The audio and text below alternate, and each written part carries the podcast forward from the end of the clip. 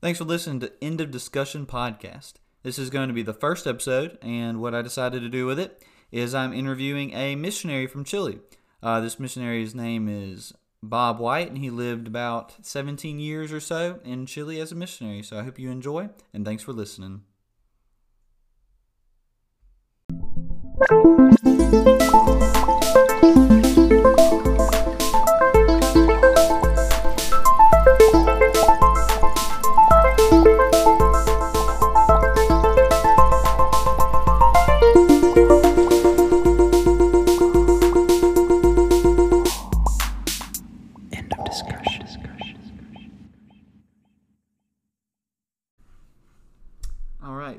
Tell me a little bit about your faith story background.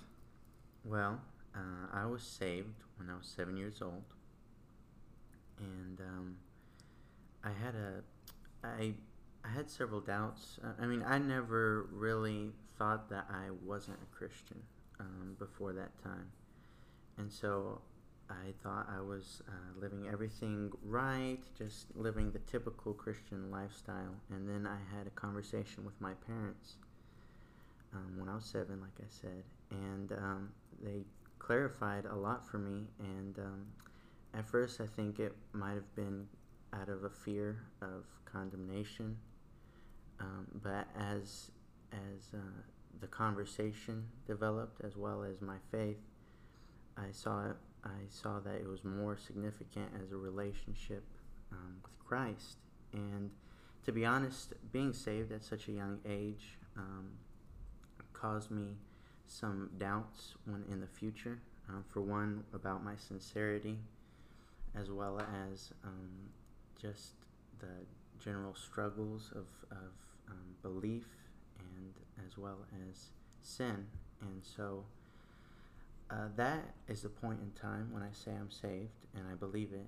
Um, but further down the road, when I was having these doubts, um, I talked to my parents again, and the thing that, that made so much sense to me was that if I believe in Christ and am pursuing a relationship with Him, then I don't need to have doubts about whether I was saved or when I was saved.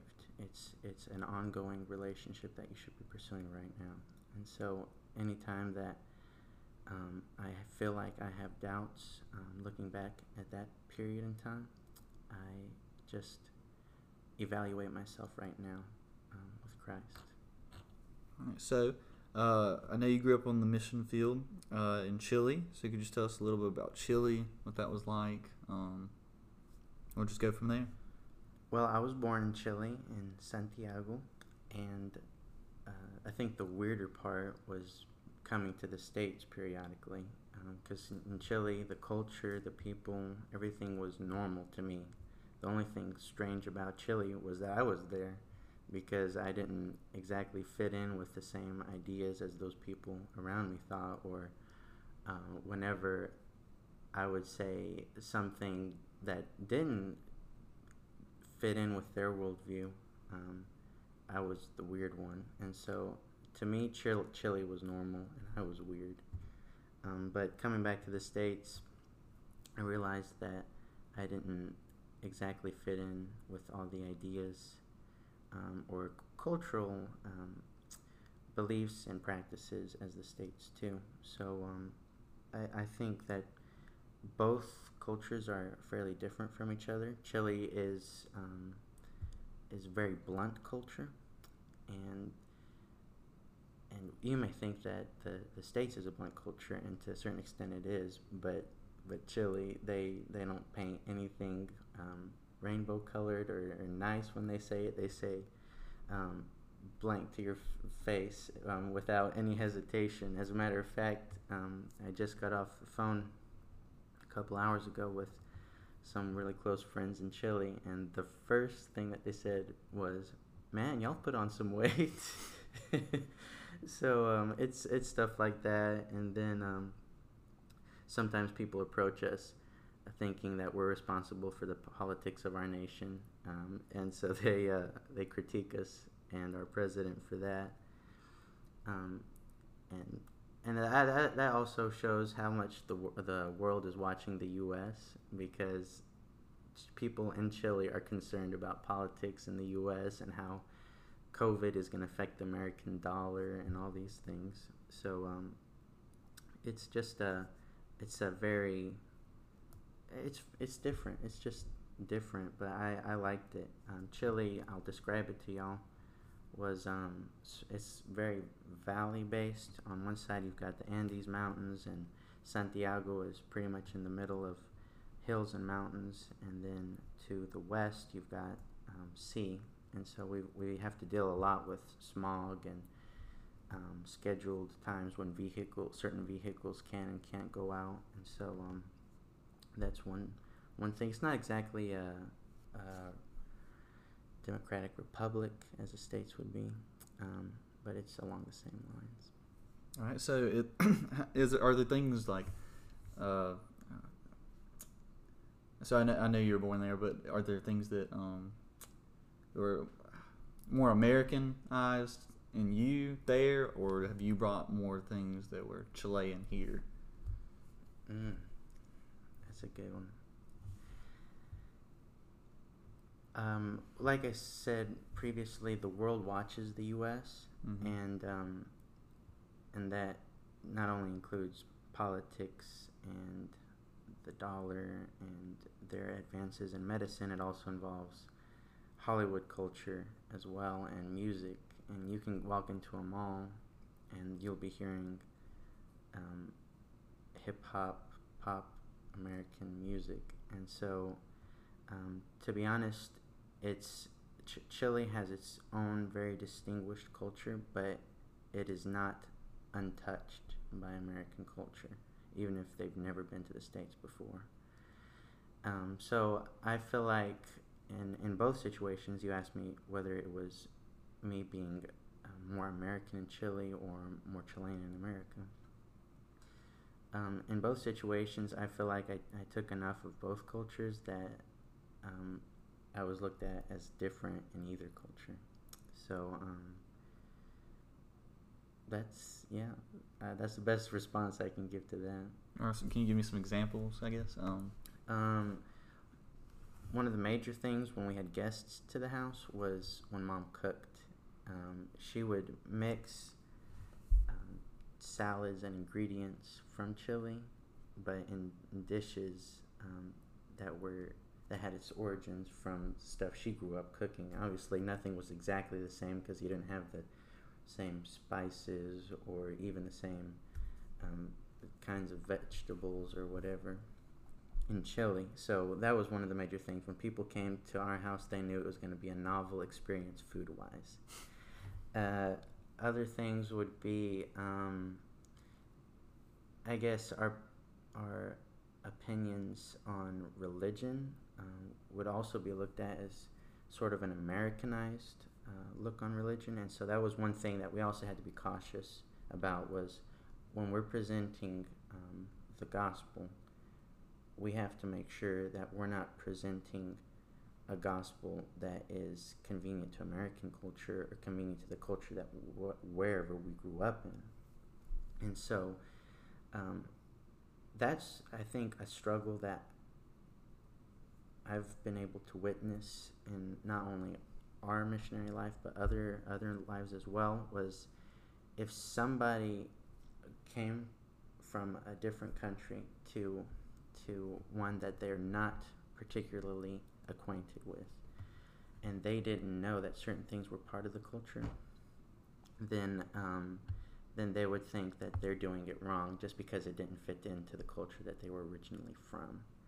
And so that was that was one of the major things. And so when we did try to present a pure gospel presentation and and discipleship that way even though we kept it as as basic uh, as we could um, they would still sometimes look at it as oh well it's the american thing to do because i've grown up my whole life doing it this way. And um, and so it's just it's just their opinion rather. And and so that was uh, sometimes a point of conflict. Uh, the, the thing about chile also is that um, if you look at statistics it says it's predominantly catholic. Uh, but some people we call them like nominally Catholic. Uh, actually, in Chile, if you ask them their religion, they would most most of the responses I would get was "Soy católico a mi manera," which means I'm Catholic in my own way. So that means that they take or leave whatever their local um, father would say, whatever the, the Pope says. They're like, well, if it doesn't really fit in with my lifestyle, I don't have to take it. And so that also means that they probably don't even know the regular attendees at their own church. So that was also uh, something that we have to confront because when they not only are presented with an skewed version of the gospel, but then they also lay in their own um, perspectives and, and um, adaptations to it, then they're already coming to you, or where you're already approaching them, and they're already having stigmas Hmm. um, about you. And so we also had to be cautious about how we presented ourselves because you would say Baptist, and they would be like, "What's a Baptist?" And so I'm not saying there aren't Baptists in Chile, but it's not as um, predominant as here in the States. So we would say evangelical, and that would also bring up another series of stigmas because they would think, well, those evangelicals down the street are very wild. Um, sometimes they say things that aren't even in Spanish. Um, actually, they're not in any language. Um, and so they're like, I'm not even getting the Bible at this church. And so obviously we were evangelical, but we're not the, the stereotype in their brain. So we would say, we believe the Bible. And that would open a whole new conversation. Um, and hopefully um, that would take away some of the stigmas that they had about us. All right, well, it's cool. Um, so I, I just want to ask you about. I mean, I guess this would be directed more towards like new converts when I say this, but uh, uh, for the new Christians, how how does faith function there? Um, so do you do you see it as as a new Christian a, a new Christian here and a new Christian there? Do you do you think it's similar in the way they practice faith, or do you think there's like things that that in that culture that affect the way they practice faith? Um, and, and the way we practice faith here? I know this is kind of getting into a, a subsequent question you have for me, um, but I think it's an appropriate response for this question. Lots of the Christians I interacted with were either first or second generation Christians. So that means that they couldn't go a couple blocks down the street to this kid that they knew was Christian their whole lives and so when they have doubts or questions they can just go to him or there's not a church that they can go to you know um, 30 minutes away or sometimes or, or even they're much less 10 minutes away um, where they can talk about these doubts or whatever and so um, when you're when you're surrounded by a secular culture or a culture that tells you that Baptists aren't the way we do things or evangelicals aren't the way we do things, then it's often discouraging. And lots of the the converts that I saw in the later years were youth, and these were youth that were already in college. And you can be guaranteed that they had quite a few atheist professors that said, if you don't do it my way, then you can be sure to fail the class. And so when you're when you're constantly not only be, being poured in with these ideas and and also being threatened um, academically with these ideas, then I can say it's it's very discouraging. And oftentimes the only Christian interaction they get is when they come to church um, on Sundays and then the small groups on Wednesdays. So I would say it's substantially different um, in Chile. Um, also, we worked in a city of 7 million people, and so that means that everything is tight and crowded, and, and you often don't get to interact with those people as easily because there's just um, so much hustle and bustle, and, and everybody's calling for your attention. And I feel like here, especially in Mississippi, we're more spread out, um, but we're also less pressed time wise. And so if we need to take you know, a couple hours just to go sit and talk with a friend and tell them our problems. It's more easily accessible You're saying here? Or here, Yeah, okay. Um, in my experience. So you made a comment about uh, them being first or second generation uh, Christians, right? hmm Um, so uh, for the older community there, was was that a harder harder demographic to present the gospel to, or um, which which which age group I guess would you say would be the was the most difficult to talk to and try to present the gospel to, and um, and why do you think that is? I, I think each um, age group, no matter where you're from, is gonna have certain baggage that they you that they're gonna have and certain um, hazes over their lenses when you're talking to them. The the older group, it was mainly that we've done it this way my whole life, and and you can be you can easily count that the older group was probably um, more Catholic than the younger group, and the younger groups would obviously be more atheistic, agnostic, you know, more skeptical. Um, but the older group, it would be the the idea would be like you're telling me that everything I've done my whole life doesn't amount to anything, and so that I think that was the the hardest thing to interact because some some of the ideas that they would have of the gospel were severely skewed, and so I think that was the biggest drawback was that, and I think that's the biggest drawback for anybody. Um, when when you're presented with an idea foreign than your own, it it just kind of takes you a breath backwards, saying, "I can't believe I've I've this person's telling me that everything I've done my whole life is wrong or is taking me nowhere." And so I think that was the, the hardest interaction that with the elderly group.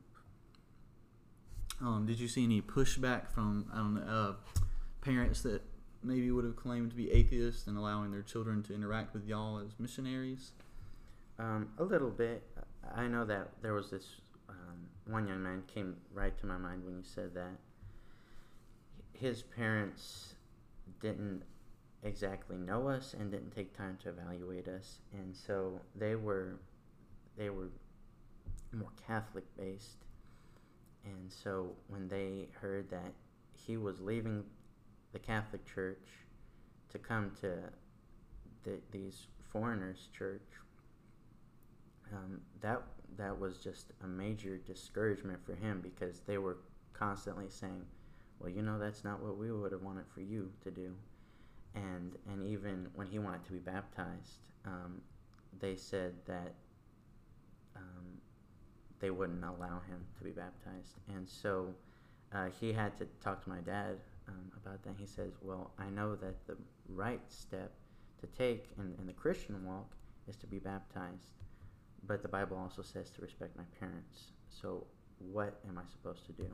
And so in the end, we we um, presented the case to the church. He was still living with his parents, so there's not, you know, the Bible says respect your parents, and and they're the authority that's been given to you as long as you're in their household. So he was. He respected them as long as he was within their authority, and finally he was able to get baptized, but that was years later so um, I, I did see you could see quite a bit of, of drawbacks um, from from the family. Okay, all right. Um, so uh, obviously, I guess you would you would say there was uh, the genera- generational ties in Catholicism was the was the main Mhm. pushback you Mhm. saw mainly. So you didn't see it much from like non-believers. That they, they were happy to let you work with their families or whatever. People that wouldn't necessarily uh, claim any faith at all were fine with y'all working with them. Um, lots of the people that didn't have a faith um, or claimed not to have a faith was because they had had some close experience with um, some really bad things that happened in in the uh, Catholic Church in their childhood, um, and so they said if this is what the gospel or religion or anything has to offer, um, and it, it was it was some pretty bad stuff that happened um, s- several years ago. And so they said, if this is what religion is, I'm atheist. And so oftentimes they would um, be mad at religion and yet um, harm themselves by claiming to be atheists. Um, and so instead of looking at God, they would look at the people that were claiming to be his followers. And so that would also kind of um, give people some drawbacks when whenever we'd come to them because obviously we didn't want to be associated with, with the bad ideas in their minds. And so they kind of had a, a time of, I guess, you'd have to give them a time of kind of like investigation and clarifying of um, what we truly were bringing and presenting. All right. Um, I don't know if it's okay to ask you, but if if you um, is it okay to kind of talk about your parents, I guess, and um, where they were from, and you know maybe uh, the generational ties there too, I guess, with with your mom and your dad and things like that. So just talk a little bit about them and where they're from, things like that. Um, well, my um, mom is from Louisiana, and she grew up in a Christian household as well. Um, sh- her parents were saved actually when she was a kid, so she doesn't remember much of their not Christian lives, but it was um, quite a different lifestyle than what they previously had. So um, she grew up in a Christian household, and um, she did not see herself really as being a missionary to Chile. Um, you know, and and she even says that she often, when she began dating my dad, often had a romanticized view of mission work, as in, you know, traveling the world and, and all this stuff. And it's funny to hear the stereotypes my, my granddad had about, um, on my mom's side, had about um, mission work um, sometimes. Um, so they met at college, and so dad's parents were missionaries as well. And he was born in Paraguay, but their um, the paperwork was different back then, so there's nothing that, that says that he's a Paraguayan by birth. But he was born in Paraguay and he grew up in several countries in South America, but the most time he spent was in Chile. And so he also came back to the States.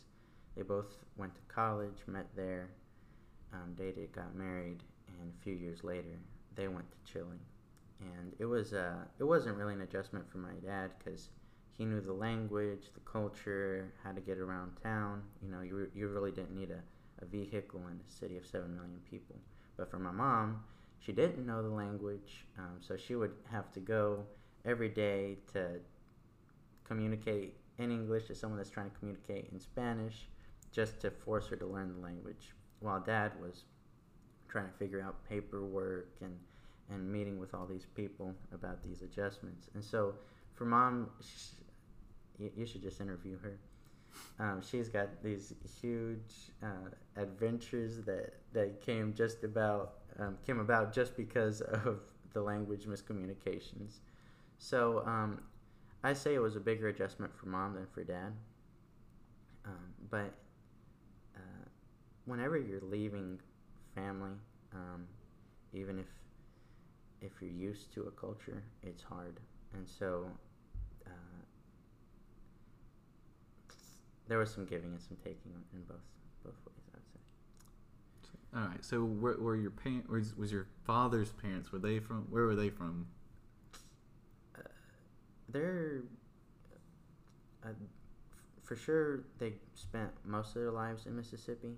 Um, I think my grandmom might have been from Arkansas, but um, my my granddad was a farm boy, and he never viewed himself doing anything except farming on my dad's side. And then World War II happened, and he got drafted, and um, as the story goes, he was in a foxhole in the middle of a fairly heated battle, and he told the Lord that he would be a missionary because slowly the conviction had started coming to him if he survived the war. And since that moment on, he had no doubts that he was going to survive the war. and he got out, and he and his wife, which was my grandmom, um, went to South America, and, and there were missionaries in, in Paraguay, Brazil, Chile, and they had seven kids along the way. So so dad uh, dad was the youngest. So um, my some of my older uncles were already out of the house when they um, were in Paraguay and stuff like that. But it, they they've got they, they've got interesting um, tales and and you know they could speak three languages before they passed away and, and all that.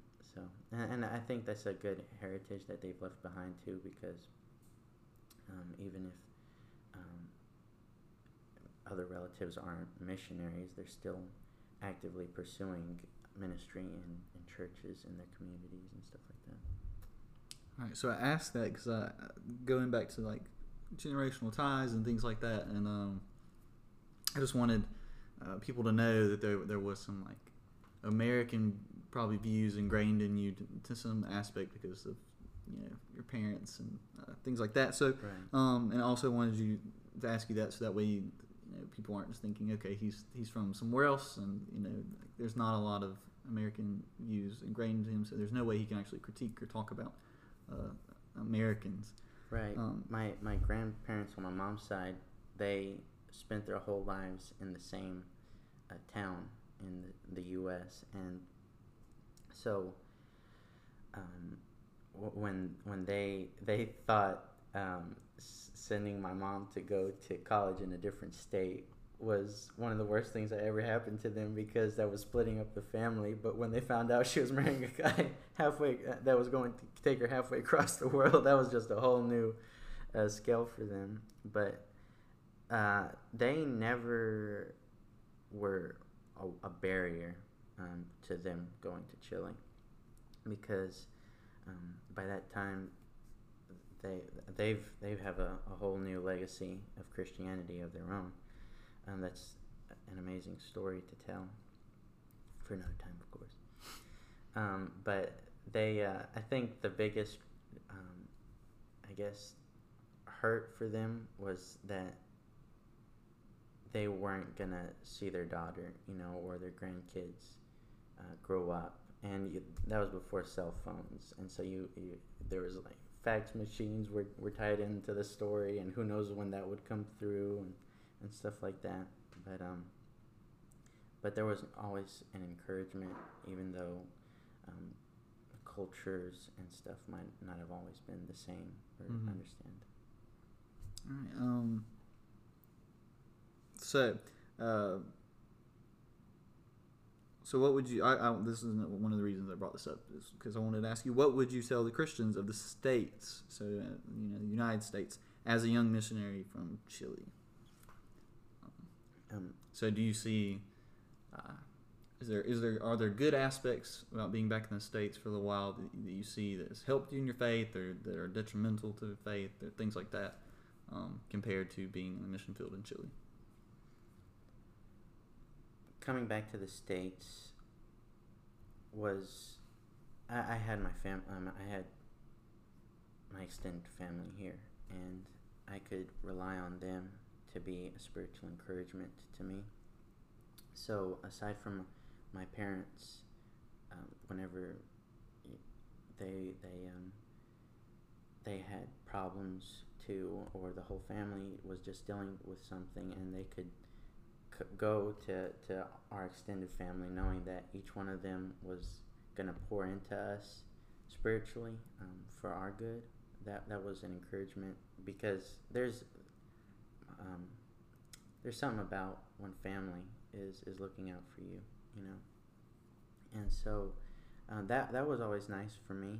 Uh, spiritual encouragement is spiritual encouragement from whoever it comes from. So um, it was hard uh, leaving Chile to come to pursue an education in the States because there was people I had grown up with um, my whole life that had poured into me and that we had um, grown up, um, sorry, grown so close together. And so even though biological family was not in Chile. Um, I I do have people I stay in contact with because they were dubbed my grandparent, my Chilean grandparents, and Hmm. so um, I think that to, to coming to the states, one one thing that's discouraged me is that so many people um, claim to have good theology and go to good churches, but they're just as nominal as the nominal Catholics in Chile. So that was a discouragement to me because I thought I would, I'd come to the States and everybody that claimed to hold the same beliefs as me would actually hold the same beliefs as me, which wasn't the case. Um, but a good thing about here is that you don't. I, I can go to a college that's Christian, and that really was not a, a very accessible option in Chile. And so I know that not everyone at this college is Christian, but I have teachers and advisors and best friends that I know are Christians and I can go to and run to. And so I don't have to just wait for Wednesday or Sunday.